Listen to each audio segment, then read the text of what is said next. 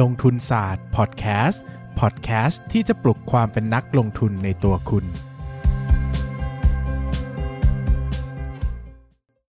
สวัสดีครับ ยินดีต้อนรับเข้าสู่รายการลงทุนศาสตร์พอดแคสต์รายการที่ชวนทุกคนมาพัฒนาความรู้ด้านการเงินและการลงทุนไปด้วยกันนะครับ หลังจากที่ทุกคนโดนผมขายของหนักมากนะฮะ Stock Lecture ลงทุนหุ้นได้ในเล่มเดียวนะครับ ทุกคนก็คงเกลียดขี้หน้าผมไปประมาณ 3 วัน แล้วก็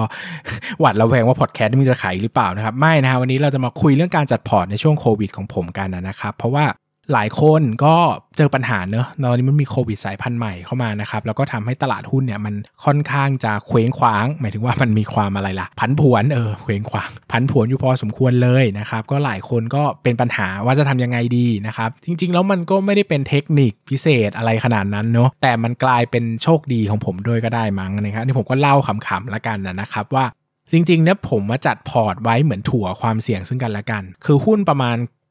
70%ของพอร์ตเนี่ยจะได้ประโยชน์จากกรณีที่โควิด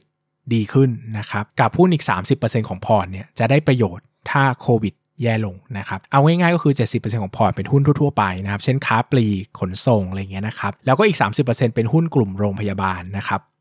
ก็จริงๆ แล้วเนี่ยผมก็ไม่ได้ตั้งใจจะซื้อว่า โอ้โห จะหากำไรจากโควิดอะไรขนาดนั้นนะครับ เพียงแต่รู้สึกว่า หุ้นโรงพยาบาลตอนนี้เนี่ยมันมีหลายตัวมีกำไรพิเศษเข้ามาเยอะมากนะครับ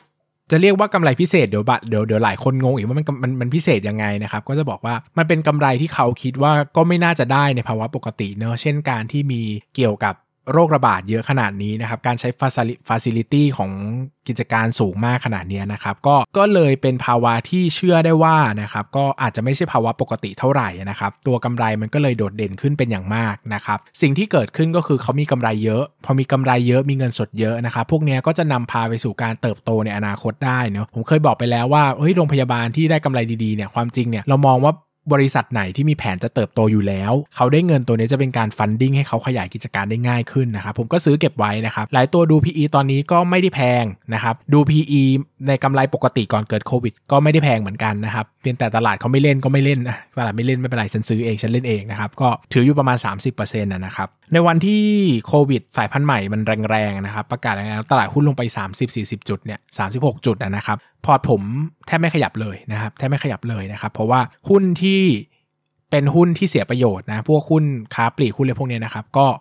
ลงเนาะแต่หุ้นโรงพยาบาลก็ขึ้นนะมันก็กลายเป็นว่าถัวกันพอดีเลยนะครับแล้วก็ทำให้ช่วงนี้ผมรู้สึกว่าไม่ค่อยซีเรียสเท่าไหร่กับประเด็นข่าวสารทางด้านใด ๆ ก็ตามนะครับเพราะว่าโชคดีเหมือนกันที่ผมเองก็ถือโรงพยาบาลไม่ได้หวังให้มันมีการระบาดเพิ่มนะครับ แต่มองภาพยาวไปแล้วแหละว่าหลังเกิดหลังจะเกิดโควิด มันจะมีอะไรดีขึ้นบ้างกับ sector นี้นะครับ แล้วก็ถือในการมองภาพระยะยาว ซึ่งก็ถือว่า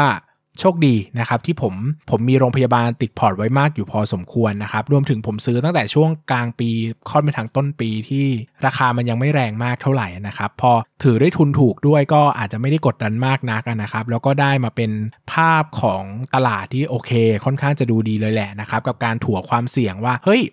โควิดดีขึ้น โรงพยาบาลลงแต่หุ้นอื่นขึ้นนะครับ โควิดแย่ลงนะครับ ก็โรงพยาบาล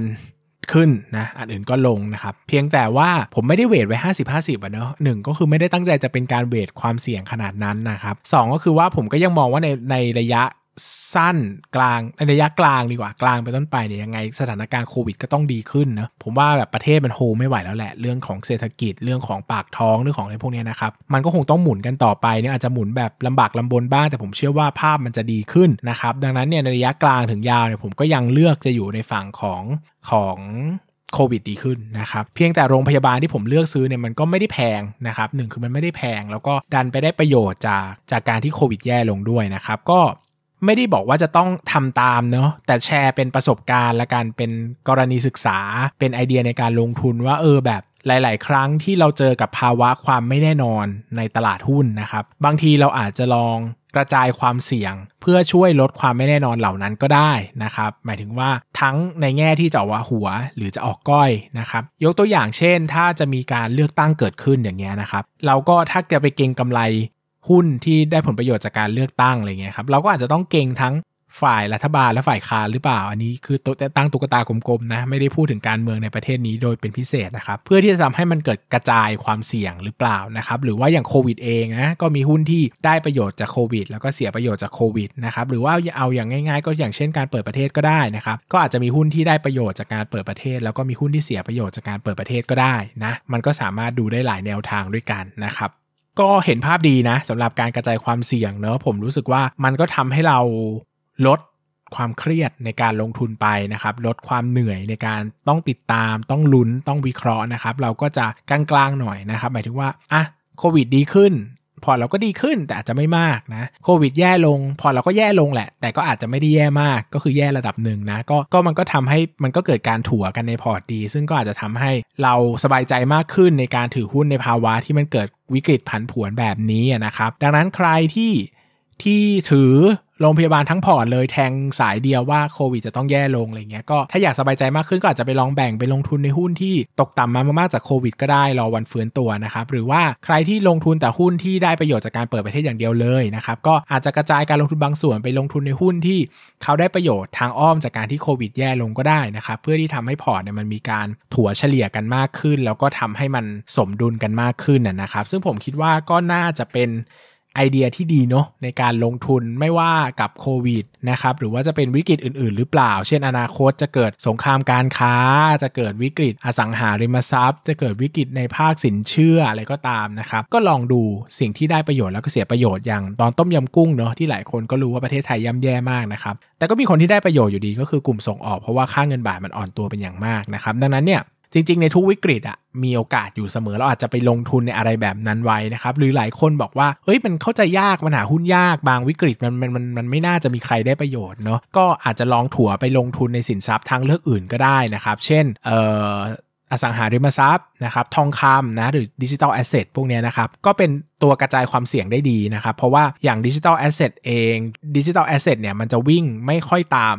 มันจะมีความสัมพันธ์กับตลาดหุ้นน้อยนะครับ ส่วนทองคำเนี่ยนะเขาเรียกว่าเป็นเซฟเฮเว่นอยู่แล้วนะครับ มันมีการค่อนข้างจะสวนทางกับภาวะความตึงเครียดของตลาดเงินเนาะ ถ้าตลาดเงินตลาดทุนตึงเครียดมากๆ ทองคำมักจะราคาขึ้นดีนะครับ ส่วนอสังหาริมทรัพย์เนี่ยก็เป็น real asset นะครับ ก็อาจจะไม่ได้ได้รับความผันผวนจากตลาดหุ้นมากนะ ก็เป็นข้อดีว่าเอออย่างน้อยเราก็ลดความเสี่ยงลง ถ้าเราจะลงทุน แต่เอ้ยช่วงนี้มันดูไม่มั่นใจจังเลย กระจายเงินบางส่วนไปลงทุนในอสังหา อะไรอย่างนี้ก็ได้เหมือนกันนะครับ ก็ก็น่าสนใจเหมือนกันสำหรับการลงทุนเนาะก็วันนี้ไปยกเป็นตัวอย่างคร่าวๆ อาจจะไม่ได้อาจจะไม่ได้เป็นภาพใหญ่นัก แต่เพียงเป็นไอเดียที่ได้มาจากการลงทุน แล้วก็ไม่ไม่นึกมาก่อนว่าพอร์ตเราตัวเองจะทำงานแบบนี้ได้ด้วยนะครับก็เลยมาแบ่งมาแชร์ประสบการณ์กันว่าเออมันมีลักษณะนี้นะ ใครต่อไปจะเจอวิกฤตจะเจออะไรอย่างเงี้ยก็อาจจะลองถัวลองปรับภาพเปลี่ยนภาพอะไรดูเผื่อจะได้ประโยชน์อะไรมากขึ้นนั่นเองนะครับ